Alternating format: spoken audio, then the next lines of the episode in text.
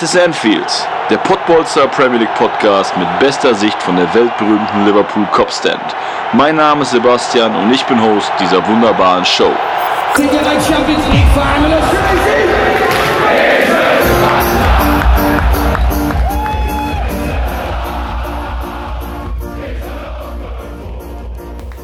Einen wunderschönen guten Morgen, einen wunderschönen guten Morgen, denke ich, weil wir haben jetzt Freitag, etwas verspätete Folge, gibt mehrere Gründe. Der schlimmste Grund ist aber, dass Liverpool so eine schlimme Serie hat und ich als Liverpool-Supporter äh, echt in den letzten Tagen nicht in der Lage war, äh, überhaupt Wörter zu fassen. Äh, ich habe mich ein bisschen berappelt, ähm, deswegen können wir jetzt in die Folge 18 starten heute und äh, positiv in die Zukunft schauen und äh, positiv in die Zukunft schauen kann dank Pavel Dotschew, auch mein heutiger Gast, äh, der liebe Mike wird sich freuen, denn Pavel Dotschew ist der Heilsbringer äh, vom, vom, äh, vom, MSV 1902 Podcast. Ihr kennt ihn. Äh, lieber Mike, ich grüße dich. Ja, schönen guten Tag, schönen guten Morgen, schönen guten Abend, wie auch immer. Lieber Sebastian, ja, zunächst einmal muss ich mich ja schon bedanken. 1860 München hat dort unter Aachen geschrubbt. Das oh ja. Naja, das hilft uns auf jeden Fall. Also für euch auch endlich mal wieder im Aufstiegsrennen äh, Licht am Ende des Tunnels, nachdem ihr auch so eine kleine Negativserie hattet. Äh, du hast ja, ja mit, mit, zwei Vereinen zu kämpfen, die gerade eine Negativserie so ein bisschen hatten. So sieht's aus. Ähm, Heilsbringer werden wir sehen. Äh, erste Spiel gewonnen zwar, aber auch glücklich. Ähm, Schiedsrichterentscheidungen haben für den MSV gesprochen. Sonntag gegen KfC in Lotte. Da bin ich mal gespannt, ob die Siegesserie hält.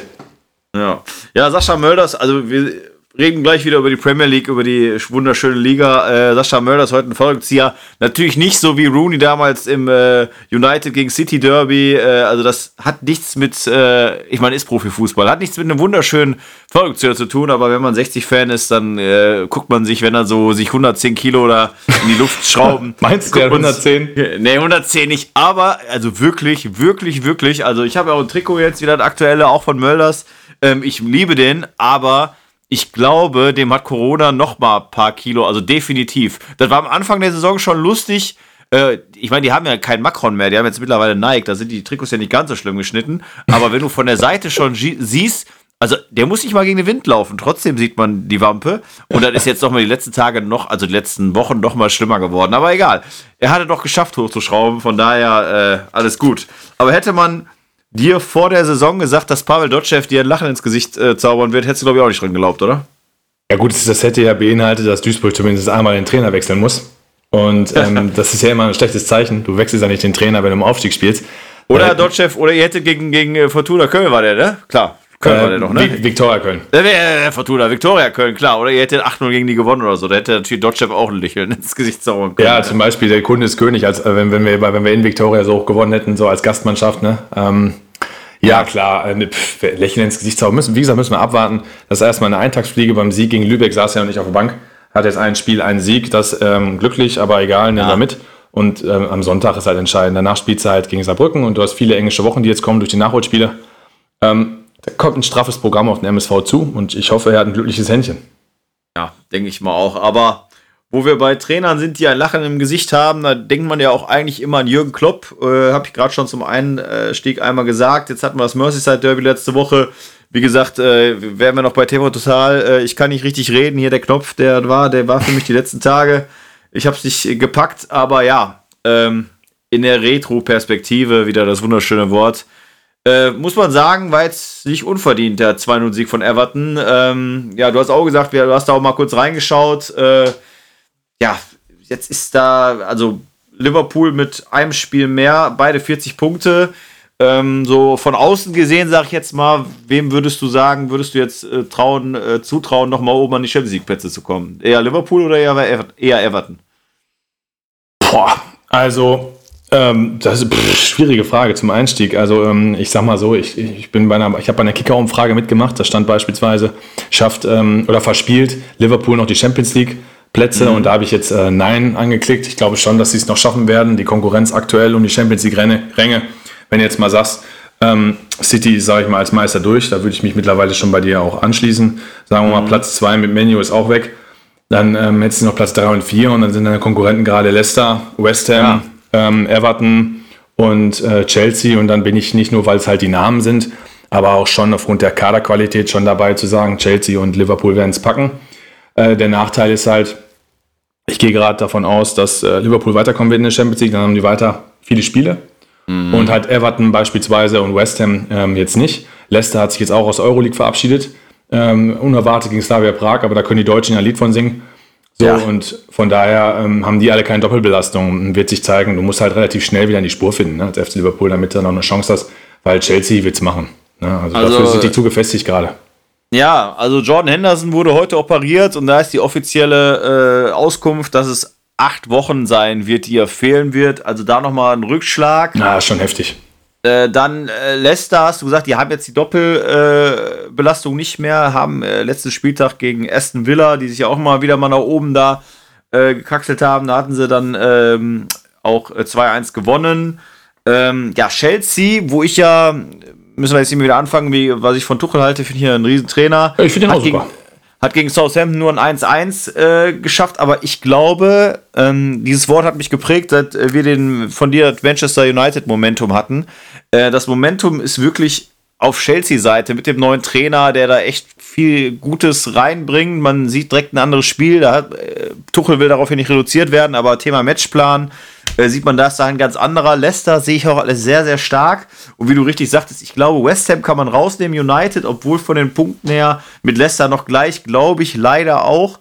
Die haben dann doch zu viele Spiele, wie auch letzte Woche gegen Newcastle, ein klares 3-1, ähm, dass die da oben bleiben werden. Und dann ist es halt, was genau wie du es sagtest, Everton, Liverpool, Leicester, Chelsea und der fünfte Platz ist ja nur Euroleague und ich habe ein bisschen Sorge, West Ham drückt sich raus, dass Chelsea und Leicester oben bleiben, Liverpool Fünfter und Everton Sechster. Das ist so ein bisschen meine Prognose, die mir Angst macht, weil äh, ich glaube auch nicht, dass Liverpool dieses Jahr leider die Champions League gewinnt. Und äh, ja, äh, finde ich, ist gerade äh, die, die, Wolken über Enfield werden gerade nicht weniger.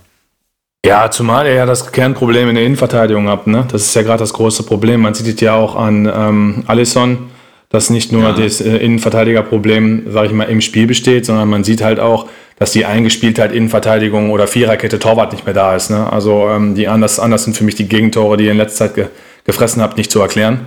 Und wenn, dieses, wenn diese Stabilität halt weg ist, ähm, fehlt halt, und das wird jetzt halt auch sichtbar, wie wichtig eine Innenverteidigung ist, weil man ja immer über die Offensivleute spricht, die die Tore machen. Äh, du ja. hast halt einen schlechten Spielaufbau, Du hast halt eine schlechte Arbeit gegen den Ball. Nehmen wir von mir aus mal das 0-1 gegen, gegen Everton. Da hattet, äh, hattet ihr ja drei, vier Mal die Chance, den Ball zu klären. Und jedes Mal wird er mit dem Kopf wieder in die Richtung gespielt und wieder in die Richtung geköpft und wieder da reingeköpft. Und keiner hat die Ruhe, den Ball mal anzunehmen, hinten rauszuspielen oder über einen Torwart zu spielen oder einfach mal, ganz blöd gesagt, in eine andere Richtung zu köpfen. Da ja. Wird, ja, da wird aus Nervosität immer der Ball genau dahin wieder geknallt, wo er herkommt. Und ähm, dann schafft es Everton, den Moment halt den Ball mal festzumachen, einen klaren Pass zu spielen und im Rücken geht Richarlison dann weg. So, und äh, wie gesagt, die Stabilität ist nicht da. Die anderen Spiele hast du auch alle gesehen, City die Gegentore und so. Da lässt sich dann halt auch alles davon anstecken.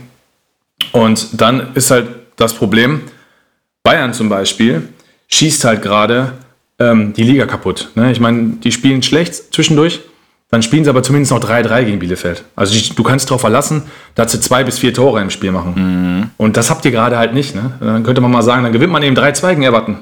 Oder 4-3, wie letztes Jahr. Ich meine, habt ihr doch, glaube ich, in der Nachspielzeit noch, noch irgendwie 3-2 ja, oder 4-3. Ja, ja, ja. Genau, ja. 4-3 gewonnen. Dann sagst du, du schießt eben vier Tore. Also, also du hast weiß, vorne die Null äh, und hinten keine Stabilität. Das ist, das ist schwierig. Ich weiß, was du meinst. Äh, ich wollte ja, mit diesem Ja genau, wollte ich ihm gerade sagen, weil eigentlich, wenn du auf die Torschützenliste guckst, siehst du Salah mit 17 Toren, aber Richtig. letztes Jahr war halt noch das Firmino und auch Manet auf einmal folgten. Jetzt ist da ein großes Loch, jetzt kommen da andere Leute und es ist einfach, äh, auch Salah ist nicht, äh, also ist nicht in Topform, macht trotzdem ein paar Tore. Ähm, ich wollte aber noch mal ganz kurz drauf zurück, weil äh, nochmal Thema auch Psyche und da rede ich immer gern mit dir drüber ähm, auch was in so einem Spieler vorgeht. Klar, äh, ob, dass man jetzt selber jetzt nicht äh, in der Premier League gespielt hat, aber äh, darum geht es gar nicht in dem Falle, denn es ist ja jetzt die Tage äh, der Vater von Alisson Becker gestorben. Äh, Alisson Becker hat ja vorher auch schon den einen oder anderen Patzer dabei gehabt. Du sagst jetzt genau das, den richtigen Punkt. Äh, da gibt es keine zwei Spiele, wo die gleiche Innenverteidigung vor ihm spielt. Also mhm. Unsicherheit, äh, eine Negativserie plus jetzt noch ein privater Schicksalsschlag, plus Henderson, der vor ihm immer wenigstens noch mal als Skipper, wie er ja genannt wird, irgendwie auch nur eine gewisse Selbstbewusstsein und Sicherheit ausgestrahlt hat. Ähm, ich glaube, dass wir die Situation wird einfach nicht einfacher, ne? Ja, also alles von Becker kenne ich jetzt natürlich nicht persönlich, ist klar. Ähm, mir, mir, fällt bei der Geschichte halt äh, mit dem verlorenen Vater halt immer noch diese Adriano-Geschichte ein, die wir, glaube ich, auch schon mal hier vor ein paar Podcast-Folgen mal hatten. Ähm, der Brasilianer an sich, im Durchschnitt, wie gesagt, ich kenne alles noch nicht, ist halt äh, hochchristlich veranlagt, alles vollkommen in Ordnung. Mhm. Und ähm, ich kann mir vorstellen, dass halt Familie und das halt, das ist halt, der Zusammenhalt ist da vielleicht auch nochmal ein anderer, wie vielleicht von der Kultur her in Deutschland. Damit will ich jetzt nicht sagen, dass wenn, äh, also wenn mein Vater stirbt, das wäre ganz schlimm, natürlich. Aber ich glaube, dass vielleicht dann ähm, kulturell wir das ein bisschen besser wegstecken. Und dann kommen halt diese kleinen Faktoren, also ich nenne sie auch gerne mal weiche Faktoren. Ne? Das sind Faktoren, die kannst du nicht greifen, da kannst du als Trainer auch wenig machen. Mhm. Wenn, wenn einfach gerade zwischenmenschlich oder vom Kopf her nicht hundertprozentig passt. Ähm, ich sag mal, die Alternative auf der Bank ist ja auch schwierig. Ne? Also du kannst jetzt auch nicht alles von rausnehmen. Ich glaube, dann ist er trotzdem noch besser als die Alternative. Steht und, fällt mit, steht und fällt mit der Innenverteidigung, ne? Oder du musst halt anfangen, hört sich halt blöd an, du hast, halt mal, du hast mir halt mal was von der Dreikette erzählt, muss ja keine Dreikette sein, aber vielleicht passt du generell dein Spiel dann an. Ne? Vielleicht ist es dann jetzt wirklich an der Zeit, ein bisschen was am Spiel zu ändern. Das, ich weiß, ja. ich habe hab auch schon mal anders hier geredet, aber da waren die Vorzeichen auch ein bisschen anders. Ähm, da, da, da, war, da waren zumindest Fabinho noch da und da war auch Martip da. Ja. Äh, jetzt, jetzt, mit wem spielst du denn am Wochenende? Du spielst mit Kabak und Philips oder was? Ja, Philipp sehr wahrscheinlich. Ähm, jetzt ist, äh, also Davis, der gekommen ist, aber er kam ja aus der Championship, war der ja, mhm. äh, war ja Stammspieler, aber dann ist halt echt die Frage, jetzt kommst du in so eine uneingespielte, würdest du als Davis neben Henderson starten? Ist halt aber Kabak und noch Davis. Phillips ist zumindest ein bisschen schon mal, der kennt die Premier League schon durch ein paar Spiele mehr, äh, so gefühlt. Ähm, ja, ich wir wollen jetzt nicht zu viel über Liverpool sprechen, aber äh, weil, wie du richtig sagtest, wir ja schon mal darüber gesprochen haben und da hattest du ja damals auch deinen dein Punkt gebracht, der ja auch absolut richtig ist, dass man da jetzt gerade deswegen auch jetzt nicht irgendwie versuchen muss, das Rad neu zu erfinden. Aber jetzt ist halt echt die Frage, was mache ich jetzt? Äh, ich meine, gut, wen, jetzt ist ja auch die Frage, wen kannst du für eine Dreierkette da spielen lassen, ne? Weil äh, Trent Alexander-Arnold und Robertson ja halt auch keine, die sind nichts für eine Dreierkette. Ne? Nee, du, kannst ja, auch, du, kannst ja auch, ne? du kannst ja auch eine andere Pressingzone wählen und mit dem 4-2-3 einspielen. Ne? Spielst du schon mit dem 4-3-3, dann machst du halt zwei Stabilisatoren, zwei Sechser vor die, vor, die, vor die Innenverteidiger, damit die gegen den Ball halt noch einen mehr haben. Wenn du im 4-3-3 spielst, hast du ja oftmals nur einen vor der, vor der Kette. Ja. So agierst du halt mit ja, vier Mann in der Zentrale. Vielleicht wird das ja sogar ein bisschen helfen. Ne? Aber ähm, ja, nochmal, da bin ich zu weit weg. Ja, Cater kam zurück auf die Bank, wurde jetzt auch nicht eingewechselt. Ich denke mal auch, äh, hoffe ich, oder so kann ich mir das äh, denken, dass halt Klopp dann auch gesagt hat, okay, wenn ich einen Cater bringe nach so einer langen Verletzung, dann nicht in so ein Scheißspiel, wo du äh, hier verlierst, äh, sondern dann lieber wieder frisch mit neuem Geist, wenn das Spiel bei Null wieder anfängt. Vielleicht ist es ja nächste Woche schon soweit.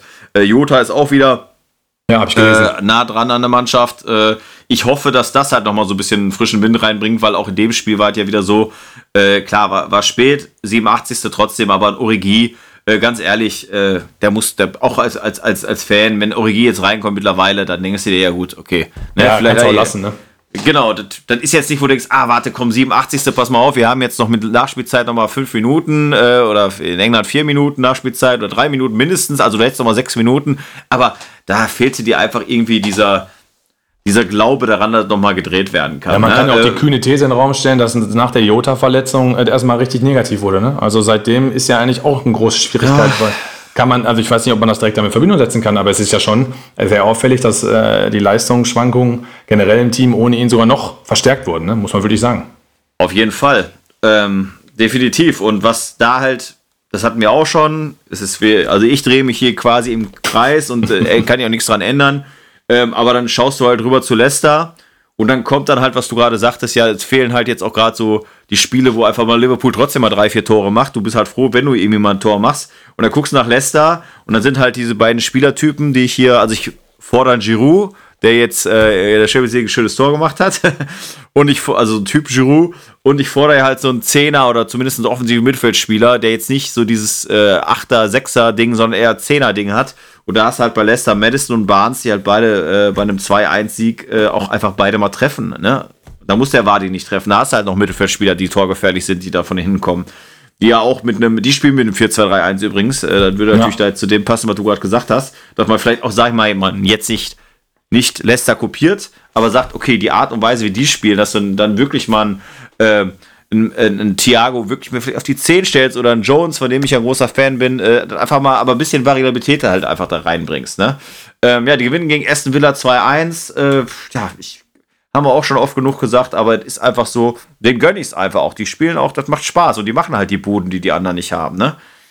Ähm, City 1-0, äh, ja, haben wir uns gerade eigentlich schon, oder hast du mir ja gerade auch äh, schon gesagt, dass du mittlerweile, oder ist mittlerweile, dass du auch der Meinung bist, äh, über Meister müssen wir nicht mehr sprechen, der, der, der steht fest. Ne? Ja, Thema war, ich habe halt gesagt, wenn du deine Hausaufgaben machst, ähm, damals in der Sendung, dann, dann verliert Liverpool gegen Brighton. Ne, da hast du die Hausaufgaben. Also du, ja. du, du gewinnst halt die schwierigen Spiele gegen Tottenham und dann in West Ham. Und dann kommt Brighton zu Hause und du sagst dir, pass auf, wenn die Brighton wegkloppen, dann kann er gegen City zu Hause nochmal spannend werden. Dann verlierst du schon gegen Brighton, wo du sagst, jetzt musst du City schon schlagen, damit es irgendwie jetzt seiner Zeit. Und ich bleibe dabei, ähm, gegen City, wenn Alisson Becker, also ich bleibe dabei, wir haben da nicht drüber gesprochen, aber ich habe da mit ein paar anderen Kumpels drüber gesprochen, wenn Alisson Becker nicht die zwei Schlaganfälle hat, warum soll dann ähm, Liverpool nicht hinten raus 2-1 gewinnen? Aber es sind halt, es fehlt halt gerade die Stabilität, du hast halt dieses Spielglück nicht. Und damit ist das Thema auch erledigt. Ähm, Man United halte ich einfach auf Dauer nicht stark genug, ne? äh, da City Paroli zu bieten und lässt das schon mal gar nicht. Dementsprechend, ähm, ja, wenn man City gerade sieht, fällt es mir schwierig. Wenn man gerade sieht, ne? das ist äh, Ich habe hab auch ne? mal gesagt, da muss ich mich dann revidieren. Ich habe mal gesagt, ey, da sind Bräune und wenn der Bräune mal ausfällt, so war das. Wenn Ach ja, stimmt. Ja, habe ich gesagt, ich weiß aber, was ich mal erzählt habe, wenn der Bräune ausfällt, ging ein richtiges Problem. Ja, und ja. dann schießt äh, Gündogan in neun Spielen neun Tore 2021 und du denkst dir, wo kommt das plötzlich her? Also, ja. ähm, Wahnsinn, ne? Ohne die neun Tore. Der Mann, Tore der beim 6-0 gegen Spanien von Deutschland irgendwie sich noch am meisten versteckt hat, äh, so. trumpft auf, ne? Es ist so, da, da, da, da, sagt man sich ja auch, wenn die neun Tore, wenn, wenn er die neun Tore nicht macht, da macht vielleicht ein anderer zwei, drei. Dann hätten die aber sechs Tore weniger, hätten die auch weniger Punkte. Kann ja keiner wissen, dass Ilkay so auftritt. Ähm, ja. Und von daher ist das Thema durch. Ne? Also wenn Aguero und Brote Bräune weg sind und die gewinnen trotzdem wie die Wahnsinnigen, ja, was willst du denn da noch machen? Wollte ich gerade noch sagen, ne? Aguero, Top-Torschütze. Wir hatten ja mal vor, ich glaube, da warst du äh, zu Gast hier, äh, die, die kranke Aguero-Statistik vorgelesen. Ich habe es jetzt gerade nicht parat, aber obwohl, da kann ich ja mal eben machen. Das ist ja innerhalb von ein paar Klicks gemacht. Ich meine, der Mann ist 32. Äh, ich, ist jetzt nicht so, dass der äh, nächstes Jahr weg sein muss, aber äh, sitzt auf der Bank momentan. Also so einen Joker zu haben, ist jetzt gibt, gibt Schlimmeres definitiv. Äh, der Mann hat bei Manchester City in 380 Toren 256, äh, 380 Spielen 256 Tore gemacht. Äh, und dabei nochmal 73 vorgelegt. Also ist nicht so ein Lewandowski-Typ, äh, der, der keine Bälle vorlegt, sondern nur selber abzieht. Also ja, wenn die Scorerpunkte ist jetzt, äh, habe ich jetzt im Kopf schlecht schnell durchgerechnet, aber bist ja fast ja, fast bei 0,9 Faktor, also ist immer irgendwie dabei. Aber wenn er gerade ja. dabei ist, dann gib mal Lewandowski ein. Ich glaube, du würdest dich wundern, wie viele Vorlagen der gegeben hat. Meinst du? Ja, okay. ich glaube ich glaub nicht, ich glaub nicht, dass es 70 sind. 70 muss dann, ich sagen, das finde ich für Mittelstürmer schon echt viel, da gebe ich dir recht. Aber 280 Spiele habe ich gesagt. Na, aber dann machen wir doch mal eben schon mal in erster Runde Quiz raus. Was willst du dir jetzt schätzen? Ich habe wirklich, guck noch wirklich noch nicht. Ja, ich weiß dafür jetzt nicht ganz genau, wie viele Spiele er gemacht hat. Ne? Aber ich würde schon sagen, dass er in seiner ganzen Laufbahn bei Bayern, boah, komm, wir machen mal einen Spaß draus. Ich weiß es wirklich nicht. Ich würde sagen, dass er so um die 50 Vorlagen schon hat. Ja, ich äh, weiß jetzt allerdings nicht, ich wüsste jetzt gar nicht, wie viele Spiele der hat. Kannst, weißt du auch Ach, nicht, ne? Also ja, ich glaube, wann ist er hingewechselt? Hat er mehr? 2013 haben sie im Finale noch verloren gegen Bayern. Ich glaube, nach der Saison ist er hingegangen, ne? Ich glaube, ja. 13, 14 hat er, meine ich, dann schon da gespielt. Dann sind sie jetzt auch schon siebte Jahr oder achte Jahr sogar schon. Also. Also ich habe jetzt wirklich noch nicht geklickt, äh, geklickt, äh, geklickt. Gehört mir vielleicht sogar die Maus, wenn ich jetzt gleich drauf gehe. ich kann jetzt sagen, dass in dieser Saison schon, also daher glaube ich, hast du gar nicht so unrecht, in 21 Spielen 26 Tore und 6 Vorlagen hat. Mhm. Ich sag mal, wenn der um die 300 Spiele hat, hätte ich trotzdem gesagt, dass er nicht mehr als 40 Vorlagen gemacht hat. Was jetzt natürlich, was ich gerade sehe, dem nicht, nicht gerade zuträgt. Ähm, naja, jetzt, Jetzt schauen wir mal. Bayern. Ah, boah, doch. Okay, ja, ich muss alles zurücknehmen. Meine, meine, wenn du das liest. Was hat 300, 320 Spiele, 278 Tore.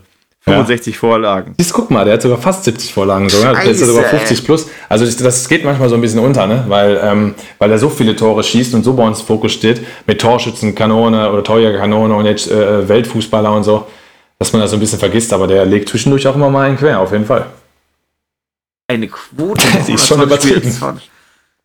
Also ich gucke jetzt gerade, weil da kann man noch gucken, in der ersten Bundesliga für Bayern in 211 Spielen 188 Tore. ist krank. In der Champions League in 67 Spielen 55 Tore. Ja, guck mal. Das ist ekelhaft. Ekelhaft. Und für Polen, was würdest du da schätzen? 116 Spiele? Ja, da hat er bestimmt, würde ich auch sagen, 60 Tore. Ja, 63. Ja. Gut getippt. Ja. Oh, krank. Dass er so jedes zweite Spiel, habe ich mir jetzt gedacht, ein bisschen mehr trifft.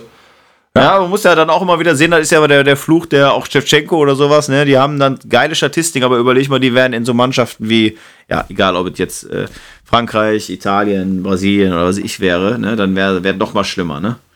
Wahrscheinlich. Höchstwahrscheinlich. Ja. ja. Aber was ich noch mal zu, äh, zu City sagen wollte, da vielleicht auch nochmal eine interessante Einschätzung von dir. Da hatten wir ja auch das Thema Arsenal schon öfter. Da ja äh, dieses Jahr mit Oedegaard dann nochmal einen Zehner mhm. geholt haben. Äh, Pepe kam immer besser ins Spiel. Saka ist auch so ein bisschen so Rising Star links außen, äh, wird immer wieder auch gelobt. Ähm, haben sich eigentlich auch gefunden. Ja, gut, verlieren jetzt 2-1, sind jetzt auf dem 11. Platz, 34 Punkte, haben 6 Punkte Abstand zu Liverpool. Korrigiert äh, ungern, die haben 1 zu verloren. Äh, ja, meine ich ja, ja, genau. Ja, sorry, ja. Und 1 zu verloren gegen City. Mhm. Und, äh, ja, richtig, aber sind jetzt auf dem 11. Platz. Aufsteigen trotzdem, aber die Frage ist halt, oder die Frage, die ich hier stellen wollte, 6 Punkte Unterschied bei noch 13 Spielen zu Liverpool. Machbar, nicht machbar, realistisch, unrealistisch? Ja, gut, ist ja die Frage. Liverpool will ja am Champions League Platz, also von daher muss, muss man aus Arsenal-Sicht ja dann nicht die sechs Punkte nehmen, sondern die elf Punkte, die bis, äh, bis West Ham sind. Ähm, ich sag trotzdem unrealistisch, weil ich kann mir schon vorstellen, also der, ich sag mal, die, die, die, die ersten Spiele lassen sich nicht wegdiskutieren. Ne? Von daher, ähm, du rennst die ganze diese Hypothek hinterher und äh, das wird nicht mehr reichen. Also mhm. äh, beim besten Willen wird das nicht mehr reichen. Arsenal kann versuchen über die Euroleague, wenn sie die gewinnen, haben sie sich jetzt auch gerade eben noch weiter qualifiziert, kurz vor Schluss durch Aubameyang. Mhm. Da vielleicht in die Champions League reinzukommen. Ansonsten ähm, halte ich das durchaus äh, für sehr, sehr schwierig, weil da ja auch einige Mannschaften zwischen sind. Ne? Also ich meine, selbst in einer Mannschaft wie Leeds, guck mal, du hast, wir haben Tottenham noch, über die haben wir gar nicht ja. gesprochen, die sind auch noch dazwischen. Und Aston Villa, wo du sagst, die brechen irgendwann ein, tun es ja auch nicht, tun dir den Gefallen ja auch nicht. Und die haben sogar erst 23 Spieler. Ja, stimmt. Ja. Also sehe ich nicht. West Ham Aston Villa ist echt so, wo man sagen muss, reden wir viel zu wenig drüber hier. Müsste man vielleicht oder müsste ich mir mal aufschreiben, dass man den mal ein bisschen genauer beleuchtet für die nächste äh, Folge. Vielleicht je nachdem natürlich, wie sie jetzt auch spielen. Äh, vielleicht spielen sie sich auch in den Fokus. Aber vielleicht, weil du es gerade selber ansprichst, äh, nochmal Thema Tottenham. Ähm, äh, ja, da geht der Pfeil rot nach unten. Ähm, Platz 9, 36 Punkte, haben noch haben 24 Spieler, also ein, weniger äh, wenn du mal überlegst, dass die halt auch mal ganz, ganz oben dabei waren. Äh, äh Thema Mourinho. Thema Nagelsmann, Frage. Äh, wie, wieso jetzt Mourinho und, und, und, Nagelsmann? Na, da war ja schon wieder, ich meine, es gibt die, Engl englischen, die englische Presse ist ja echt widerlich, aber da wurde dann halt schon wieder äh, geschrieben, so, dass mhm. äh, Nagelsmann und Mourinho und vielleicht nächstes Jahr und äh, gibt es da schon Pläne und so weiter. Aber würdest du Tottenham jetzt oder würdest du Mourinho raten, äh, was zu ändern oder soll er seinem Stil treu bleiben oder wie, wie schätzt du die Lage ein? Ja, das Schlimme ist ja, jetzt muss ich, muss, muss ich gestehen, die letzten zwei, drei Spiele von äh, Tottenham habe ich nicht mehr gesehen. Das letzte Spiel, was ich von Tottenham gesehen habe, war wirklich in der Tat das gegen Liverpool. Okay. Ähm, wo sie 3-1 verlieren. Ich habe jetzt ähm, parallel mal auf das Spiel geklickt und sollte meine Informationen hier im Internet stimmen, haben sie 4-2-3-1 gespielt. Das ist ja dann schon was anderes als in der Vergangenheit. Da waren sie ja viel mit der Dreierkette unterwegs. Im 3-4-3 Abwehrpressing, wo ich mir denke, boah, lass doch einfach mal die die Offensivgeister, die du hast, frei laufen. Aber jetzt hat er ja wohl ein bisschen anders gespielt. Nochmal, ich habe es nicht gesehen, 4-2-3-1 gespielt. Mhm. Ähm, Kane ist auch wieder da. Also schwierig jetzt zu sagen ähm, für mich. In der Zeit, wo, ich kann zumindest das sagen, in der Zeit, wo Kane verletzt war, hat sich gegen Liverpool verletzt, ist mir halt gejammert so groß gewesen. Ne? Weil ähm, mhm. kann nicht sein, dass du einen Topspieler in der, im, im, Verein hast, in der Mannschaft hast und alles ist nur darauf ausgelegt, sondern da muss auch ein Plan B haben. Und da muss man auch mal gucken, dass man so Spiele wie gegen Newcastle und KKG, also ähm, als Beispielnummer, dass man die dann mhm. trotzdem gewinnt, auch ohne Harry Kane. Äh, ja, also weiß ich nicht. Mourinho, wie gesagt, Dogo haben wir oft, kommt da gut rüber, spielt für mich einfach zu defensiv und zu destruktiv. Das finde ich ein bisschen schade. Ähm, ich denke nicht, dass die in die Champions League kommen, aber gut, Euroleague, klar, warum nicht? Ja, Euroleague, ja. Können sie auch noch gewinnen, ne? Hast, ist ja auch, sind ja auch noch dabei, ne? Ähm, wo wir aber kurz vielleicht mal nochmal drauf eingehen, ist auf die Tabelle und dann zu dem aktuellen Spieltag. Und äh, das kann ja für die meisten Hörer sehr wahrscheinlich interessant sein, der dann ja, wenn sie es hören, Samstagmorgen heute beginnt und morgen, also für euch Hörer jetzt morgen am Sonntag, sind eigentlich so die Knallerspiele. Ähm, ja, unten nochmal vielleicht ganz kurz Sheffield, West Brom, da muss man jetzt echt mittlerweile sagen, also wirklich endgültig AD. Fulham und Newcastle und Brighton sind die, die sich da noch um den, um den Platz 18 so ein bisschen betteln. Burnley gehört auch noch dazu. Southampton, glaube ich, hat mit acht Punkten auch noch einen guten, ja, gutes Puffer. Sich erarbeiten, einen guten Puffer sich erarbeiten können. Äh, kann natürlich immer schwanken. Oben, die Plätze sind wir gerade durchgekommen. Jetzt kommen wir zum aktuellen Spieltag und ich gehe jetzt einfach auf den Sonntag ein. Da haben wir halt Leicester gegen Arsenal mhm. und Chelsea gegen United. Das ist, denke ich mal, das Topspiel des, äh, des, des Spieltages. Äh, was würdest du sagen? Was ist deine, deine Prognose fürs Spiel? Sag mir erstmal, ob ich bei Tipico auf Sheffield setzen soll. ja, wenn du reich werden willst, äh, ja, nein, ah. aber äh, wer, ja, ist, ah, nee, ich, mich darfst du momentan nicht fragen. Ich hätte, wäre gerade beinahe kurz davor gewesen, mach, mach, mach einen Unentschieden, aber hast auch eine gute Quote.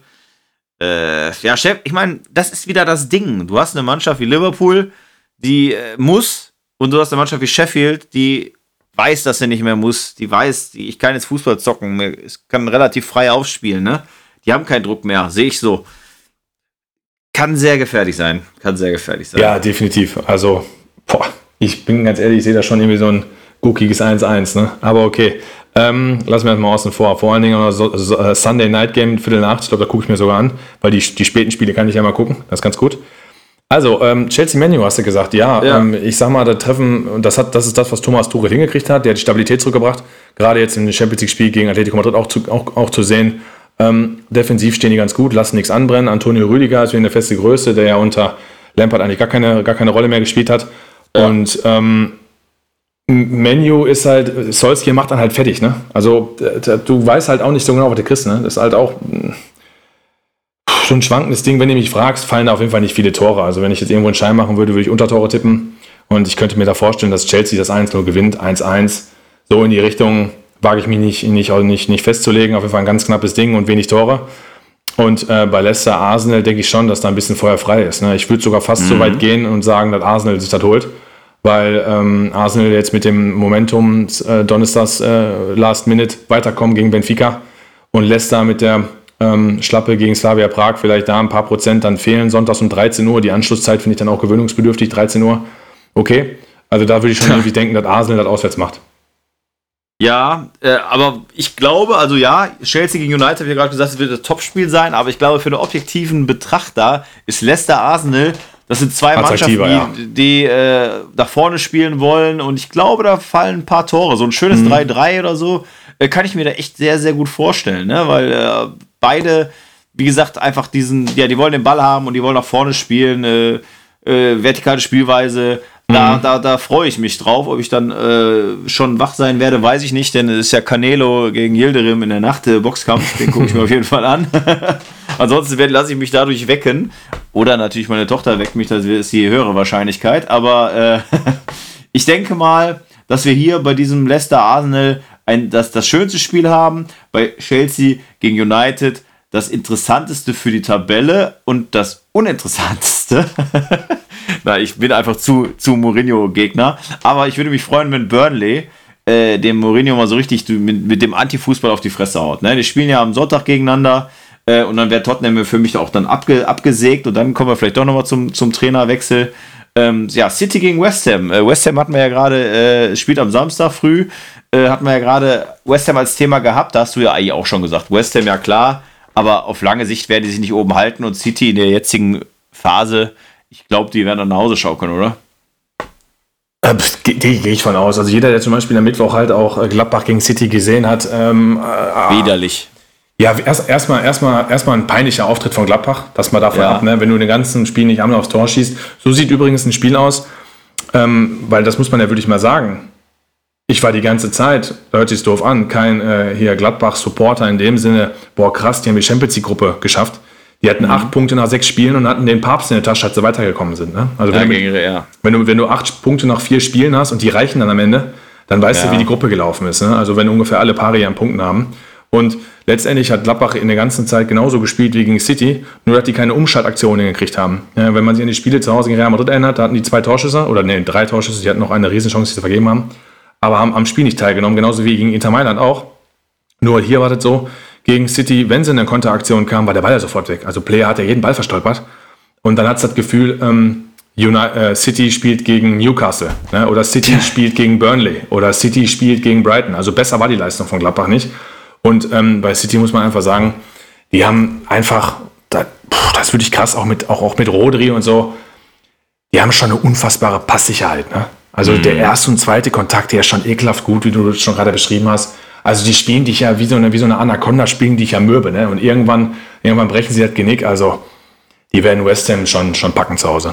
Und selbst wenn es am Ende 2-0 ist oder sowas. Ich finde, was man, Thiago war ja auch äh, vom Ruf her dieser Schüler von Guardiola und Tiki Taka und das, was er bei Liverpool gemacht hat in, die ersten, in den ersten Spielen, wo es dann auch kritisiert wurde, dieses einfach links-rechts, dieses alte, blöde Tiki Taka, wo sich ja Guardiola eigentlich auch schon bisschen von distanziert. Äh, ich finde, ich meine, äh, Thiago, müssen wir nicht drüber sprechen, ist ein super Spieler. Bei Bayern hat er das nicht immer gemacht, hat aber bei Liverpool damit angefangen, echt immer horizontal zu spielen. Ähm, ich finde, dass Guardiola gerade jetzt nach dem Start der Saison, wo ja, das hatten wir ja hier auch das Thema, äh, wo wir sagen, oh, nee, das wird nichts mehr und so weiter. Und jetzt äh, zeigen sie den Mittelfinger und fahren an uns vorbei und lachen, dass Guardiola wieder so ein bisschen sich neu erfunden hat, habe ich so ein bisschen das Gefühl. Das ist alles ein bisschen schärfer. Oder äh, ist das jetzt nur so, weil ich da so staunt hin, hinschaue? Oder würdest du auch sagen, da hat sich was geändert nochmal? Ja, man darf ja nicht vergessen, die sind letztes Jahr immer noch Vizemeister geworden. Ne? Also man kann ja jetzt nicht erwarten, dass eine Mannschaft jedes Jahr Meister wird, es sei denn, du spielst in Deutschland, heißt Bayern München, aber in ähm, England ist es ja schon so, dass die Big Six, so nenne ich es jetzt einfach mal, auch wenn du mich fragst, wer ist das jetzt alles, aber egal, die haben ja trotzdem sechs Mannschaften, die eigentlich immer schon eine sehr hohe Leistungsdichte haben. Und dass es eine Mannschaft gibt, die dann da vier, fünf, sechs, sieben Jahre oder zehn Jahre fast hintereinander Meister wird, ist ja eigentlich nicht drin. Also muss man festhalten, City ist die schlechteste Platzierung unter Guardiola, meine ich, war Platz zwei. So, das ist erstmal das Erste. Die zweite Sache ist, ähm, und das ist das Problem immer gewesen, da bin ich halt in der Champions wieder gespannt, der vercoacht sich halt immer, ne? Ja, sowas ähnliches das habe ich bei Nagelsmann jetzt gegen Liverpool auch gesehen, wobei Nagelsmann nichts dafür kann, wenn ähm, Mukiele und Sabitzer solche Fehler machen, dass Liverpool da die beiden Tore macht. Aber er hat sich beispielsweise dann auch ähm, verkalkuliert in der, in der Aufstellung, indem man sagt, er bringt jetzt einen Lukas Klostermann, weil er sich sagt, von der Stelligkeit her kann er gegen die drei Stürmer mithalten. Der war einfach Ewigkeiten verletzt und war überhaupt nicht spritzig. Und solche Geschichten umkreisen halt Guardiola, weil er in der Champions League nicht weiterkommt. Und letztes Jahr mit dem Freilos Olympique Lyon in einem Halbfinale das hättest du äh, im Viertelfinale, sorry, Entschuldigung, im Viertelfinale, Olympique Lyon, die, das hättest du einfach ziehen müssen. Dann hättest du im Halbfinale Bayern gegen City gehabt und das wäre natürlich ein krasses Spiel geworden. Also da hätte ich, das hätte ich mhm. gerne gesehen. Und Guardiola muss einfach nur gucken, dass er diesen Champions League-Fluch besiegt. In der Premier League spielt er ja die ganzen Jahre top. Also auch letztes Jahr, da muss man einfach den Hut wieder vor Liverpool ziehen, wie viele Spiele die einfach gewonnen haben. Aber ähm, neu erfunden will ich gar nicht sagen, außer Ilkay Gündogan ich weiß nicht, was er mit dem gemacht hat. Oder ob das einfach nur Spielglück ist. Ähm, da hat er schon die Lücke De Bruyne gefüllt und ähm, da hat er sich mit Sicherheit äh, äh hier Ilkay Gündogan für ausgesucht. Ja, ja ich meine nur, weil ähm, neunter Spieltag, da war gegen Tottenham, da dann waren die durch, äh, waren die neunter, waren die am neuen Platz, ne, City und äh, dann haben sie sich langsam wieder hochgekämpft und jetzt ja sind sie als Spiel, paar Spieltagen äh, wieder in vorderster Front. Ähm, aber man hatte so ein bisschen das Gefühl, vielleicht auch weil das, also ich bin Guardiola kein Gegner, ganz im Gegenteil. Ich finde, ist einer auf jeden Fall der Top 3, Top 5 Trainer Absolut. der Welt. Ne? Äh, aber da waren ja viele, die dann sagten, ah, jetzt kommt der typische Guardiola nach drei Jahren, da hat sich dann ausge Guardiola ausgetikitackert und jetzt fallen ihm nichts mehr ein und die Gegner haben sich darauf eingestellt. Und jetzt auf einmal ziehen sie dann ja doch wieder an und äh, ja, jetzt äh, schwärmt auch wieder ganz Europa. Und ja, muss ich dir absolut recht geben. Und zu dem zählt das ist eine super, eigentlich, eigentlich die perfekte Überleitung zu dem Titelthema, was ich mir heute ausgedacht habe, was ich dir bewusst in der, unserem kurzen Vorgespräch nicht erwähnt habe. ich, ich, frage, ich weiß, ob die Verbindung zu weit, zu weit um die Ecke, um die Ecke gedank, äh, gegangen ist, aber ich würde jetzt gerne mal so 10, 15 Minuten über ein Thema sprechen und ich möchte jetzt einfach folgende Namen sagen und mal gucken, ob du weißt, worauf ich hinaus möchte. Phil Foden, Mason Mount, Harvey Barnes, James Madison, Jack Grealish, Jordan ja, Henderson, James Ward-Prowse und in Klammern, in Klammern bewusst, Deli Alli, Harry Wings und Declan Rice. Weißt du, auf welches Thema ich hinaus Ja, möchte? ich kann es mir vorstellen, wahrscheinlich auf die englische Nationalmannschaft. Ähm, wobei ich jetzt, glaube ich jetzt und, einfach mal vor allen Dingen auf die, nach, auf die nachkommende, auf die nachkommende äh, Generation. Weil halt und Musiala halt, ne? Weißt du, das äh, ja, Deutschlands Nationalmannschaft, dass er sich für die Deutschlands Nationalmannschaft entschieden hat und nicht für England. Äh, das Thema willst du besprechen oder die englische Nationalmannschaft an sich, weil da viele junge Talente in der Mischung. Kommen? In der Mischung, weil, oder ich sag mal, wo ich auf hinaus wollte, ich habe es erstmal so ein bisschen jetzt, wie sagt man, ein bisschen äh, kryptisch schon fast äh, angefangen. Ähm, das Ding ist, jetzt wird darüber diskutiert, oh, jetzt hat er sich für Deutschland entschieden und wie toll und was ein Zeichen der DFB und die haben sich Mühe gegeben. Und ich frage dich ganz ehrlich, ist das nicht die, bei diesem Namen, die ich gerade genannt habe, die einzige Chance für Musiala, sicher in einer Nationalmannschaft zu sein? Also das ist sowieso alles Zukunftsmusik. Also sicher ist da gar nichts. Sicher ist nichts in der deutschen Nationalmannschaft und sicher ist nichts in der englischen Nationalmannschaft. Man kann durchaus sagen, wenn Musiala den Weg so weitergeht, wie er ihn gerade geht, beispielsweise am Dienstag auch ein Top-Spiel gemacht in Rom, nicht nur wegen seines Tores, dann wird er sich auch in der englischen Nationalmannschaft durchsetzen. Bildest ähm, du? Ja, würde ich sagen. Also wer bei Bayern München schon den Platz einnimmt und sicherlich nächstes Jahr dann auch, Thomas Müller wird ja auch nicht, älter, äh, nicht jünger, sicherlich dann noch eine tragendere Rolle spielt, spielt er ja schon ein, bei einem der, der Big ähm, vier, fünf Mannschaften in Europa, der Welt.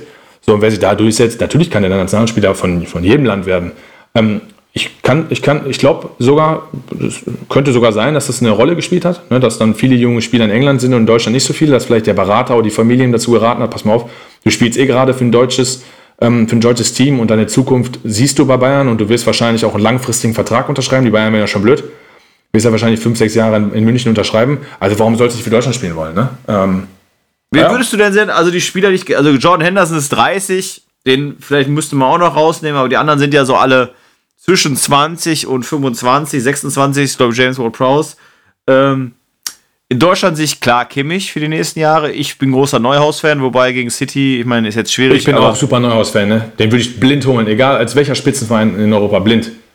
Ist auch bei 60 äh, mit ausgebildet worden, aber davon abgesehen, aber wen würdest du jetzt als Deutschen in dieser, also unter 28, 29, 30 sehen, wo Musiala sagen würde, okay, ich bin jetzt 17, klar, wie du schon sagtest, Zukunftsmusik. Es kann auch sein, dass wir äh, in zwei Jahren auf einmal eine neue Generation haben in Deutschland, wo wir sagen, boah, scheiße, hat der Musiala sich äh, entschieden und keine Ahnung, die Mounts und Fodens dieser äh, Premier League haben sich dann auch irgendwie verdrängen lassen und sind nicht mehr so am Schirm. Kann alles möglich sein, das ist ja der Fußball. Aber jetzt mal einfach mal weil Thema Nationalmannschaft. Wen siehst du denn in Deutschland neben Neuhaus, neben Kimmich auf diesem Level wie ein Mount, wie ein Grealish, wie ein Barnes, wie ein äh, äh Foden, wie ein Ward Prowse? Ja, eigentlich nur ähm, drei Spieler, also den genannten Musiala auf jeden Fall. Du hast noch Florian Wirz von Leverkusen, der es sicherlich auch irgendwo hinbringen, äh, hinschaffen kann, auch zentraler Aber Spieler. Aber ist ja mehr Flügel, ne? Oder? Ja, spielt eigentlich auf 8, ne? Spielt eigentlich auf 8, ja? zentrales Mittelfeld. Ja, ja, meistens spielt ja okay. Bailey Diaby außen und er spielt ja im Zentrum. Ähm, ja, stimmt, okay, ja, okay. Und ja, dann hast du natürlich, immer, von, ja, ja. Hast natürlich von Chelsea hast noch Kai Havertz, ist klar. Dass der dann auch noch irgendwie hoffentlich natürlich am Ball bleibt und sich dann stabilisieren wird und seinen Weg in Chelsea gehen wird, dass man ihn auch zentral gebrauchen kann. Nur, das sind jetzt alles Offensivspieler, also offensive zentrale Spieler. Ne? Du hast jetzt für die Defensive mit Ausnahme von Kimmich wenig. Ich glaube aber schon, dass ein Gündogan noch drei, vier Jahre spielen kann. Und Du hast auch noch einen äh, Leon Goretzka beispielsweise, ne? Ähm, der auch noch ein paar Jahre spielt, auch wenn er ähm, jetzt auch schon, ich weiß es gar nicht, wie alt er ist, 25, 26 wahrscheinlich schon ist. Ja, Goretzka, ja stimmt, Goretzka hast du recht. Ne? Also die Frage ist ja am Ende, brauchst du zehn Spieler in deinem eigenen Land, die das Niveau haben, oder reichen die auch vier, fünf? Denn wenn am Ende die ersten elf gegen die ersten elf spielen und du darfst dreimal wechseln, dann interessiert es mich eigentlich recht wenig, ob bei äh, ähm, England noch fünf Leute reinkommen könnten, die Maschinen sind. Und bei Deutschland hast du dann beim WM-Kader Erik Durm dabei.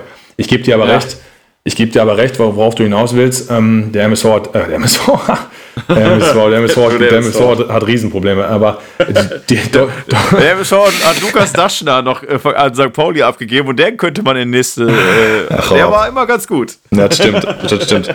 Bei MSV zumindest. Aber äh, du gibst dir schon recht. Deutschland hat natürlich bei den Talenten gerade ein Problem, wenn du die U21 spielen siehst die, die qualifizieren sich für die EM und haben beide Spiele in der Gruppe gegen, gegen Belgien verloren. Ne? Und Belgien ist äh, hochgradig dämlich und verliert dann gegen Wales zweimal oder sowas. Wo du dir sagst, äh, die Deutschen hätten sich eigentlich normalerweise schon gar nicht qualifiziert.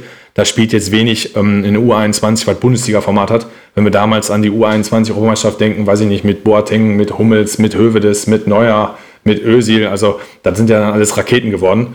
Ähm, ist ja, ist ja gerade nicht der Fall. Also du hast schon recht. Äh, in England tut sich ein bisschen was, in Deutschland nicht aber ähm, das verschwimmt, weil du von 18 bis 34 in, in, in 16 Jahren halt viele Spieler kreieren kannst. Die Frage wird sein, äh, was ist vielleicht in acht Jahren? Also ich denke, dass Deutschland in den nächsten vier Jahren gut aufgestellt ist, aber was ist zum Beispiel in acht Jahren? Da kann ich dir, da kann ich dir nicht sagen, da sehe ich dann England schon vor Deutschland in, den, in acht Jahren, aber nicht, nicht, nicht in den ersten vier Jahren bis 2024 zum Beispiel oder 2025. Okay. Ja, weil die, also die Gleichung, die mir halt nicht so passt, ist, äh, wir hatten es ja jetzt auch nochmal letzte Woche mit dem Chris äh, und davor mit dem anderen Chris, äh, oder weil wir auch hatten, ähm, dieses Thema Geld und so weiter und pff, ne? ich sehe aber die Gleichung nicht, dass äh, wir in Deutschland, weil wir weniger Geld zur Verfügung haben, mehr auf unsere Jugend äh, achten. Und das hatten wir ja gemacht, als wir die schlimme Zeit unter Ribbeck hatten, wo wir gesagt haben, was haben wir hier, Soltan Sebeskin am Start und so. Ähm, das, das, Problem ist halt einfach, dass wir, finde ich, im deutschen Fußball nicht die Chance nutzen und die 80 Millionen Einwohner, wir sind halt einfach in der Überzahl, äh, dass wir da mehr auf die Einheimischen äh, Jugendmannschaften und vielleicht etwas tiefer graben. So ein Wadi, ich meine, ist jetzt einer von einer von tausend, aber der irgendwie so Klose-mäßig eigentlich voll tief gespielt hat, aber ein Riesentalent hat und irgendwie es geschafft hat, ne? Mir fehlen so ein bisschen diese Rising Stars, die mir so die, die Hoffnung geben, dass wir da äh, auf lange Sicht auch gegen Belgien, auch gegen Frankreich ähm, und irgendwie schaffen es ja auch, also die Spanier auch immer wieder, die hatten eine kurze Phase, aber ja, 6-0 haben wir gerade kurz angesprochen. Äh, und da mache ich mir ein bisschen Sorgen, obwohl die Milliarden, Millionen da in den Ligen fließen.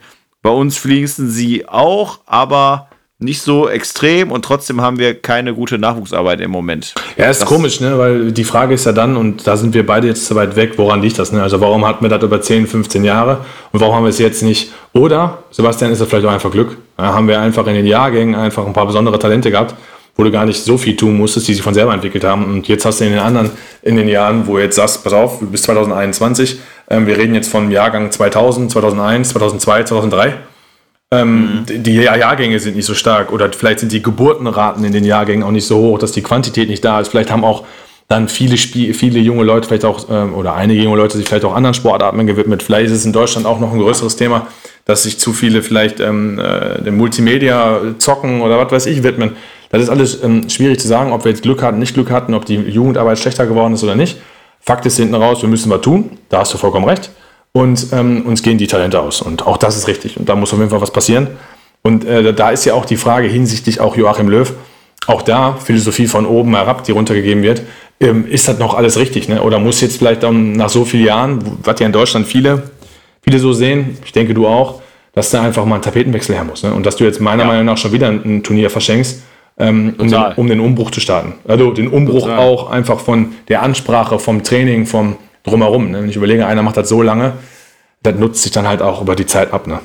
Und ist auch, ich meine, es geht nicht darum, dass man dass immer alle wie Klopp und Tuchel sein müssen, die äh, HB-Männchen überhaupt nicht. Es gibt ja nicht. genug gute Trainer, die nicht, äh, ich sag mal, Hitzfeld. Es war lange her jetzt, und da fällt mir halt immer als erstes ein, der mit einer, oder Heinkes, der war jetzt auch kein HB-Männchen und hat unfassbar, oder Flick ist auch kein HB-Männchen und hat auch ja. eine sehr gute Zeit hinter sich, ne?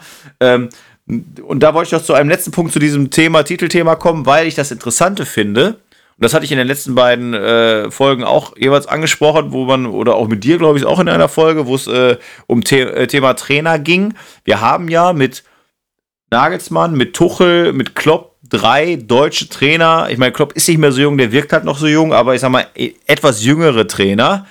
Ähm, und Rose eventuell auch, die für die internationale Bühne interessant sind, waren, wie auch immer. Äh, aber du könntest dir nicht vorstellen, und ich würde kein Name einfallen eines englischen Trainers und auch Southgate ist ein ehemaliger Spieler, der nie zwischendurch noch einen Verein hatte, wo man sagte, ah, da hat er jetzt eine riesen Arbeit geleistet und dadurch hat er sich qualifiziert. Und da kommt genau der Punkt, den du gerade sagtest. Uns fehlen vielleicht auch die Spieler, aber eigentlich müssten wir doch von unserer, also unsere Trainertalente kommen. Und dementsprechend muss doch die Arbeit unten so gut sein, dass wir wenigstens in den nächsten Jahren da nochmal den einen oder anderen rausholen können, oder? Ja gut, der Grundstein für, die, für den Seniorenbereich, der wird ja früh gelegt. Ne? Der, der Feinschliff kommt dann letztendlich in U19, U18, vielleicht auch in U17. Aber der Grundstein, damit bin ich ja meinen, also ähm, Technik, Ballführung, auch eins gegen eins, ähm, taktische Sachen will ich gar nicht meinen. Aber gerade so die Fußball-Grundausbildung, die passiert mhm. halt oft bis 14, 15, 16. Ne? Und dann ähm, redet man davon, ja, da kommt ein Spieler aus der Bayern-Jugend zum Beispiel und dann vergessen alle, dass der äh, als junger Jahrgang A-Jugend dahin gewechselt ist zum Beispiel und vorher die ganze Zeit woanders war. Und, Ach so, ja klar. Ja, ja, meinst, genau, ja. und ähm, die wenigsten Spieler spielen ja die ganze Zeit für, für einen Club. Ich, worauf ich hinaus will, ist, wenn du sagst, die Trainertalente, die du gerade genannt hast, äh, passen zu Guardiolas äh, Aussage jetzt im Interview nach dem Gladbach-Spiel, äh, hier Marco Rose, aufstrebendes Trainertalent. In Deutschland gibt es viele aufstrebende Trainertalente. Hat er ja auch recht. Meinst du zu spät kommen? Dass die, Nö, also die, sind halt, die sind halt im Profibereich, ne? Und für die, für die Ausbildung ja. der, der, jungen Leute, davon, wo du ja, sprichst, ja, wo ein 17-, 18-Jähriger halt so aufblühen muss, sind halt nicht die Profitrainer verantwortlich, sondern da sind die Profitrainer verantwortlich in den B-Jugend und A-Jugend Bundesligen spätestens. Und mhm. da weiß ich halt nicht, wie gut oder wie schlecht wir aufgestellt sind. Ich kann dir auf jeden Fall sagen, dass du vom MSV Duisburg beispielsweise aus der A- und Bundesligamannschaft gar keinen gebrauchen kannst, außer äh, Julian Hetwa, der gerade auf Drittliganiveau einigermaßen ähm, Tempo, also gutes Tempo mitbringt und einigermaßen Spielverständnis. Und selbst nach Aussagen von Uwe Schubert, ähm, kein anderer MSV-Spieler in der A-Jung gerade in der Lage ist, und das ist eine A-Jung-Bundesligamannschaft, in der Drittliga zu helfen. Wir reden ja hier über eine Drittliga. Und jetzt redest du von Talenten, die in der Nationalmannschaft spielen müssen. Jetzt ist Duisburg nicht das Aushängeschild für Nationalspieler. Aber die Kluft zwischen der A- und Bundesligamannschaft wie MSV, wo Drittliga nicht schaffst, bis hin zur Weltspitze, die ist schon, die ist schon lang und riesig. Und dann verlassen wir uns schon auf Dortmund, Schalke, ähm, Bayern München, Hoffenheim, Stuttgart. So, und ja. wenn dann gerade da vielleicht nichts kommt, oder Leipzig habe ich jetzt vergessen, Entschuldigung. Ja. Also ich, ich bin da zu weit weg, aber wir müssen definitiv da was tun, da bleibe ich bei. Hast du recht? Ja, also klar, wir sind sehr wahrscheinlich äh, beide äh, zu weit weg, aber die Sache ist halt, wir sind so Fans, die dann schauen, was kommt da gerade so an und dann siehst du halt, ach guck mal, der Phone äh, macht sie verrückt, bauen wieder wunderschöne Flanke, Barnes Madison, okay, dann guckst du in die Bundesliga, Wirtz, gebe ich dir absolut recht, äh, aber dann fehlt mir so ein bisschen die 20-Jährigen, ne? Die, wo du sagst, boah, die, die drehen hier nochmal auf oder die machen hier nochmal den einen oder anderen Überraschungspass und das 1 gegen 1 vor allen Dingen. Aber da sagst du ja, ähm, es muss, das ist ja leider oft so, es muss einem echt schlecht, erst schlecht gehen und war dem deutschen Fußball ging schlecht, dem englischen Fußball ging es davor schlecht ähm, und dann passieren da vielleicht erst mehr größere Dinge. Der DFB ist aber so riesig, dass er eigentlich zu also das darf eigentlich nicht passieren, dass wir momentan so steckt. Nee, aber dann, aber dann sind wir wieder bei dem, bei dem Thema, dass die Positionen einfach zu lange besetzt sind. Ne? Du musst halt irgendwann Reizpunkte setzen. Also ich interessiere mich auch fürs Trainergeschäft und ich könnte ja auch verstehen, wenn einer mich in einem Verein keine 20 Jahre arbeiten lässt, ne? sondern dass du, wenn du da vier, fünf gute Jahre hast, da dann zum Beispiel auch mal Zeit ist, ähm, vielleicht einen Tapetenwechsel anzustreben, dann auch von beiden Seiten, weil es bringt ja auch nichts, wenn der erfolgreiche Trainer aber vier, fünf, sechs Jahre immer weitermachen will, sondern ähm, das Problem ist ja meist, man trennt sich in einer schlechten Zeit. Die wenigsten kriegen es ja hin, sich in einer guten Zeit zu trennen, also da, wo du erfolgreich bist oder erfolgreich warst, um mhm. keine verbrannte Erde zu hinterlassen, sondern meistens zieht man dann seinen eigenen Namen ja einen Dreck, weil man dann noch zwei, drei schlechte Jahre hinten raus hat und dann vergisst man wieder die vier, fünf guten vorher. Das kriegen ja die wenigsten hin. Du musst halt neue Reizpunkte setzen, dich immer wieder neu erfinden und wenn du das auf der Trainerposition nicht machen willst, dann musst du einen neuen Co-Trainer haben oder einen neuen sportlichen Leiter oder du brauchst halt einfach neue Spieler. So, und oftmals ist es so, jetzt gerade beim National Nationaltrainer, der arbeitet lange Jahre mit Spielern zusammen, der hat dann Schwierigkeiten, sich von Leuten zu trennen, mit denen er Erfolg hatte, siehe Jogi Löw. Oder der macht das dann Harakiri-Style und sagt dann äh, Müller, Boateng und Hummels nein. Ähm, völlig, völlig unbegründet, wahrscheinlich irgendwie von der Masse getrieben aus Deutschland, weil alle fordern, da müsste Veränderung her. Und er setzt dann den Hebel falsch an. Also, was soll ich dir sagen? Selbst Toni Kroos sagt doch jetzt gerade, Du, äh, man sollte zumindest mal hinterfragen, ob das die richtige Idee ja. war. Also wenn da die eigenen Spieler schon sagen, dann ist, ist es für einen Trainer A schwierig und B, dann hast du deine Mannschaft ja auch schon nicht mehr hinter dir. Also was soll das denn geben? Also. Ja. Aber Groß sowieso krass. Der sagt in den letzten Jahren oder im letzten Jahr echt viele Sachen, wo man früher, wo er früher immer als stiller, als stiller äh, Geselle eher galt. Ne? Aber wir wollen mal kurz die Kurve nochmal kriegen, wo wir jetzt von den ganzen jungen Leuten gesprochen haben, möchte ich von jemand Altes sprechen, der heute alt ist und immer beim FC Liverpool gespielt hat. Wir kommen zu den beiden Fragespielen. Und mir fällt noch ein, ich habe gerade Jude Bellingham vergessen übrigens, von Dortmund als ja, Du hast auch Sancho vergessen. Ja, Sancho, die Außenspieler habe ich ja gesagt, die lassen wir raus. Ach weil so, da gibt es ja, ja okay. äh, ne? Wobei äh, Foden spielt doch auch auf rechts, rechts, rechte Seite, oder? Ja, der, der ist eigentlich ein zentraler Mittelfeldspieler, aber der geht auf, aber der Saka von, äh, von Arsenal zum Beispiel war auch nicht dabei. Ja, ne? also stimmt. Da, da, ja, ja, da gibt es schon da genug. Da, genau. Ähm, aber kommen wir zu den zwei Fragespielen. Und da gibt es jetzt wieder im ersten Fragespiel jemanden, der beim FC Liverpool mal im Kader war. Ähm, allerdings muss ich ganz offen sagen, zum Ende der Karriere, und ich wäre dir nicht böse, wenn du nicht wüsstest, dass er am Ende nochmal da war, aber die Reste, also diesen Mann wirst du kennen. Hat in der Salzburger Jugend gelernt und seine erste Auslandsstation, und ich würde sagen, darunter kennt man den Mann auch, war der FC Arsenal London äh, ist ein Torwart. Mhm. Du siehst mich, ich habe die mhm. Hände vorm Gesicht. Also wenn du sagst, ja. hat in der Salzburger Jugend gelernt, dann gehe ich jetzt natürlich irgendwie von dem Österreicher aus. Muss ja nicht. Richtig. Kann ja auch, kann ja auch ein Itchmitsch sein, sag ich mal, der dann ne, da geboren nee, wurde. Nee, war, ist ein Österreicher. Mhm. Und ich sag einfach mal, der war nach Arsenal, war noch bei Florenz, Espanyol Barcelona und dann hat einige italienische Stationen gehabt, unter anderem auch Juventus Turin. Manninger. Ja, sehr gut. Ja, aber ich wusste, ohne Scheiß, ich wusste nicht, dass er bei Liverpool war, ne? Nee, aber ganz am Ende. Ganz am Ende. Krass. 2016 nochmal. Und dann, Das- äh, ich glaube, ich, ich, das, das muss ich erst hier sagen. Also, ich wusste, dass in der Premier League hat er zwar insgesamt 39 Spiele gemacht, aber ich war ja halt, wie gesagt, auch bei Arsenal. Ich gucke jetzt mal gerade, ob der für den FC Liverpool überhaupt ein Spiel gemacht hat. Also, deswegen habe ich auch sehr viele äh, Tipps gegeben, weil das eigentlich kaum zu wissen war. Liverpool kein einziges Spiel gemacht, war aber tatsächlich nochmal da. Ne? Also, das sind so Sachen, hätte man nicht gedacht. Ne? Gott. Nee, ist mir völlig durchgegangen. Also ich habe Augsburg hab ihn, halt, ich hab ihn halt äh, gerade präsent bei, eigentlich sogar bei Juve als Ersatztorwart, weil er hinter Buffon immer Ersatztorwart war. Da Ja. habe ich ihn eigentlich sogar noch präsent im Kopf. Ja, für, Ähm, Juve, für Juve hat er 42 Ge- Spiele gemacht insgesamt und insgesamt für Arsenal, da ist halt auch die Euroleague oder Champions League dabei, waren 56. Bei Siena hat er die meisten gemacht mit 87. Für Augsburg 38 Spiele. Also Augsburg hätte ich auch noch gebracht und dann wäre es sehr wahrscheinlich drauf gekommen. Aber Alex Menninger, das am Ende ist auch manchmal echt komisch. Torhüter haben echt erstmal ein langes Leben und manchmal dann noch wilde, wilde Karrierestationen. Ne? Ja, als. Torhüter, es gibt ja auch den Schlag-Torhüter, die sagen wir mal irgendwann, so wie Pepe Reina, sich auch sagen, weißt du was, ein guter zweiter Torwart äh, oder ein zweiter Torwart bei, bei, bei einem Top-Verein hat auch ein chilliges Leben und kriegt trotzdem gut Kohle, ne? Also, ja. Ja, es gibt die Torhüter und die Torhüter. Es gibt auch die, die sagen, mache ich nicht mit, da spiele ich lieber die ganze Zeit für einen Mittelklasseverein und aber spiele dann halt meine 38 Spiele, ne? Also es gibt solche und solche. Ja, Sven Ulreich zum Beispiel ist, glaube ich, momentan bei Hamburg, weil die ja sind gut gestartet, aber haben jetzt gerade wieder so leichten Hänger, ist da in der Kritik, ne? Ja, vielleicht leicht auch sagen länger ist gut, ey. Ich weiß nicht, ob du das Spiel gegen Würzburg gesehen hast, da macht er auch, komm, Gesehen habe ich ihn nicht, ne? Dann macht er auch, ja, Zusammenfassung, dann macht er beim 0-1 auch einen Schnappfisch. Also den kannst du auf jeden Fall mal Okay. halten. Ne? Also ich, ich, ich, ich gebe dir Brief und Siege, wir beide hätten den gehalten. Tut mir leid. Okay, aber dann hast du natürlich auch wieder, gerade noch was du sagtest, ne, da kann, äh, vielleicht in solchen Momenten denkt du dir auch, mein Gott, ich wollte es doch mal allen zeigen, wäre ich doch mal bei Bayern gewesen, wäre jetzt in der Champions League Finale vielleicht dieses Jahr wieder und was weiß ich was, ne. Kommen wir zu dem Transfer, der, äh, also ein, ein, eine, eine hohe Transfersumme.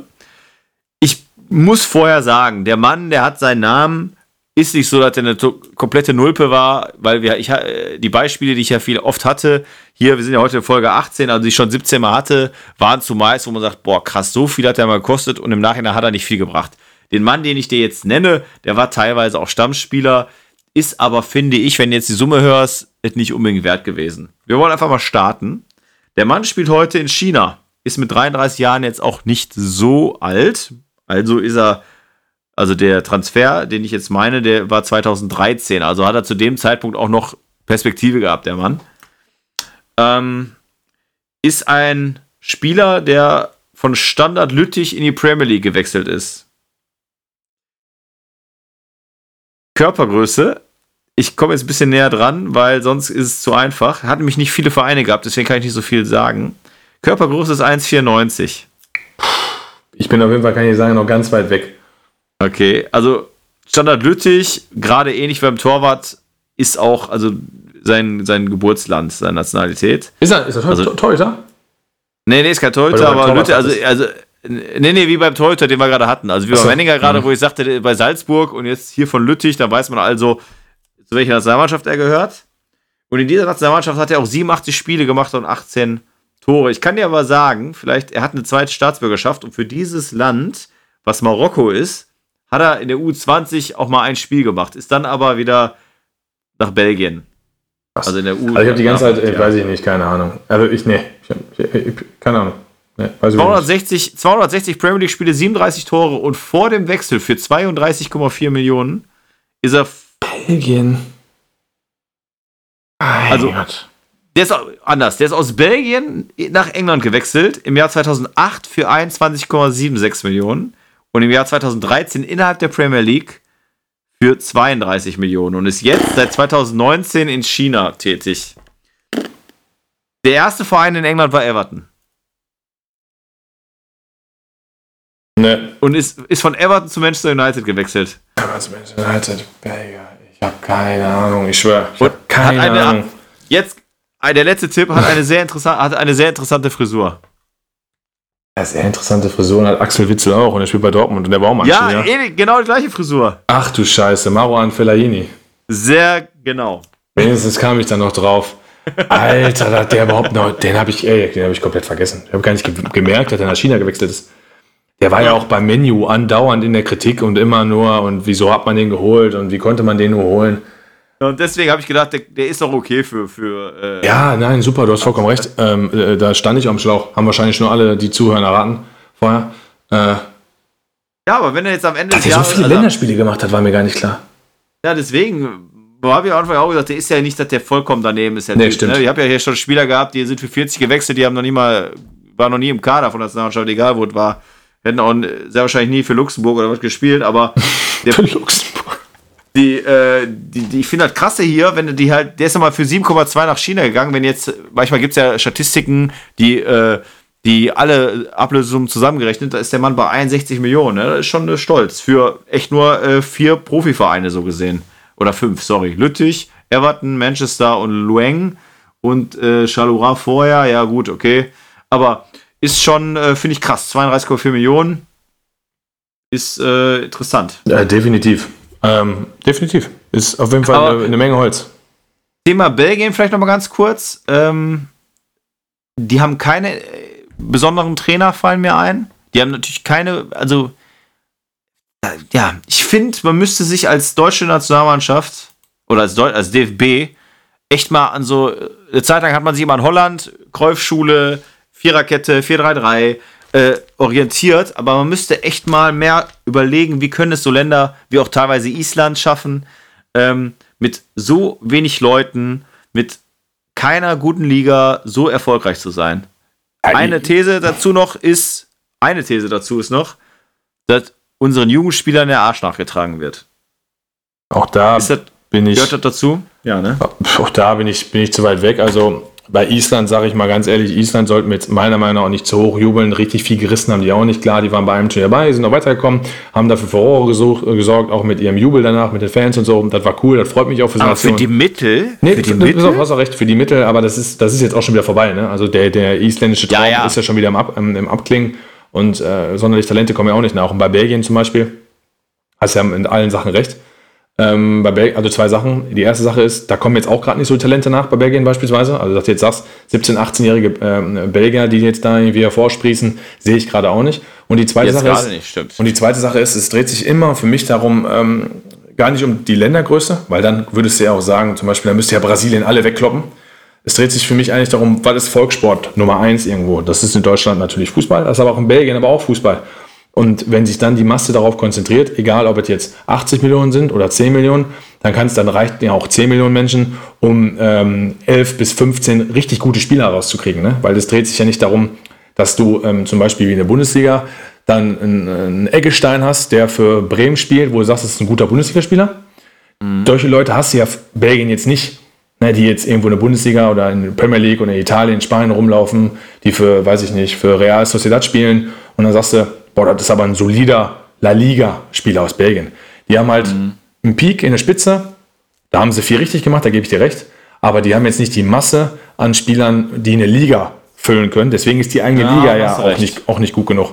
Nichtsdestotrotz, du hast ja recht, sich Sachen abzuschauen, musst du ja auch machen. Also abschauen ist ja, ist, das ist ja kein, ist ja kein Verbrechen. Ne? Kannst ja irgendwo mal was rauspicken. Ich meine, das mache ich auch, das machst du auch. Wenn du irgendwo was siehst, was dir gefällt, dann, dann, dann übernimmst du das doch mit rein. Oder oder du siehst, was das gefällt dir und dann denkst du dir, pass mal auf, das könnte ich noch optimieren, weil dazu fällt mir noch das ein. Ah hast ja recht.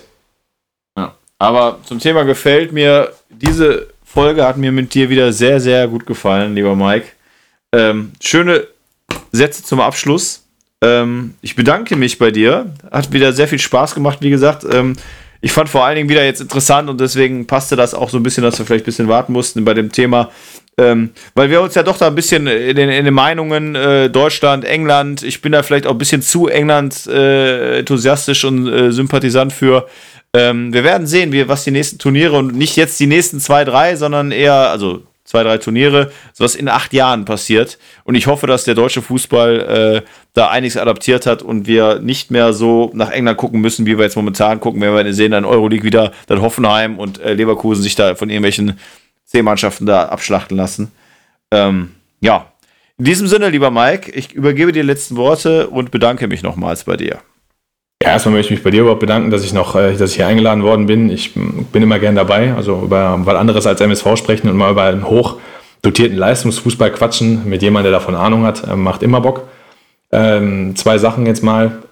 Nach der Gruppenphase Deutschland haben wir alle gesagt, boah, vier Mannschaften der Champions League sind weiter. Hoffenheim und Leverkusen haben ihre Gruppe gewonnen, kriegen jetzt Molde und ähm, Bern als Gegner. Wahnsinn, guck mal, wie gut wir sind. Dann kommen wir, wie das in Deutschland leider oft der Fall ist, aus der Winterpause raus und ähm, Stecker gezogen. Ne? Also Leipzig kurz Stecker gezogen, ähm, hier Gladbach Stecker gezogen und Hoffenheim und Leverkusen Stecker gezogen und schon sind sie raus und jetzt wieder alles scheiße. Euroleague, ähm, da bringen wir einfach zu wenig und es ist einfach eine Schande, da bin ich dann bei dir. Es ist einfach kurios zu sehen. Dafür müsste man eine eigene Folge machen. Ähm, Peter Bosch äh, ist nämlich gerade einfach selber schuld. Da nur kurz, was der an Spielsystem ändert und dann gestern, muss man sich mal reinfahren, 3-2-4-1. Da gebe ich als Hausaufgabe für jeden. 3-2-4-1. Kann sich jeder mal drüber nachdenken, wie er das Spielsystem findet. Also ich finde das unter aller Sau. Du kannst der nicht Profibereich so spielen mit vier zentralen Mittelfeldspielern. Wo gibt's das denn? Aber gut, da braucht man sich nicht wundern, wenn man, wenn man einen Gegner, der hinten drin steht, nicht knacken kann. Zweite Sache, stell dir mal vor, die deutsche Nationalmannschaft wird spielen ähm, mit äh, Werner, Sané und Gnabry vorne. Im zentralen Mittelfeld mit ähm, Kimmich, äh, Goretzka und Gündogan. Und in der Innenverteidigung würden ähm, von mir aus Hummels und Boateng spielen oder Hummels mit äh, Ginter oder Hummels mit Rüdiger äh, und im Tor Neuer. Also dann würde ich schon sagen, haben wir eine Top-Truppe in der Achse. Dann ist mir schon fast egal, wer Außenverteidiger spielt. Aber nein, wir spielen ja 3-4-3 mit Dreierkette und Hummels und Boateng dürfen nicht mitwirken. Und Thomas Müller habe ich noch gar nicht genannt. Also von daher, die Deutschen könnten schon eine Top-Mannschaft stellen. Äh, die haben einfach gerade einen falschen Trainer. Ich freue mich darauf, beim nächsten Mal ähm, irgendwann wieder dabei zu sein. Also wir werden mit Sicherheit noch zwei, drei Folgen miteinander machen. Äh, ich wünsche euch viel Spaß beim Zuhören, einen geilen Premier League-Spieltag, äh, alles Gute, bleibt negativ und ciao. Das ist Enfield. When you walk through a storm, hold your head up high and don't be afraid of the dark.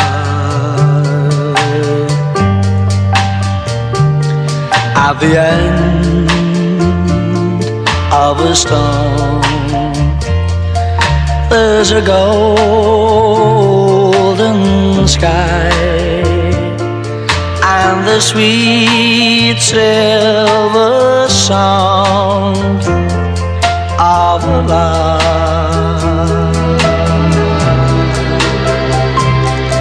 Walk on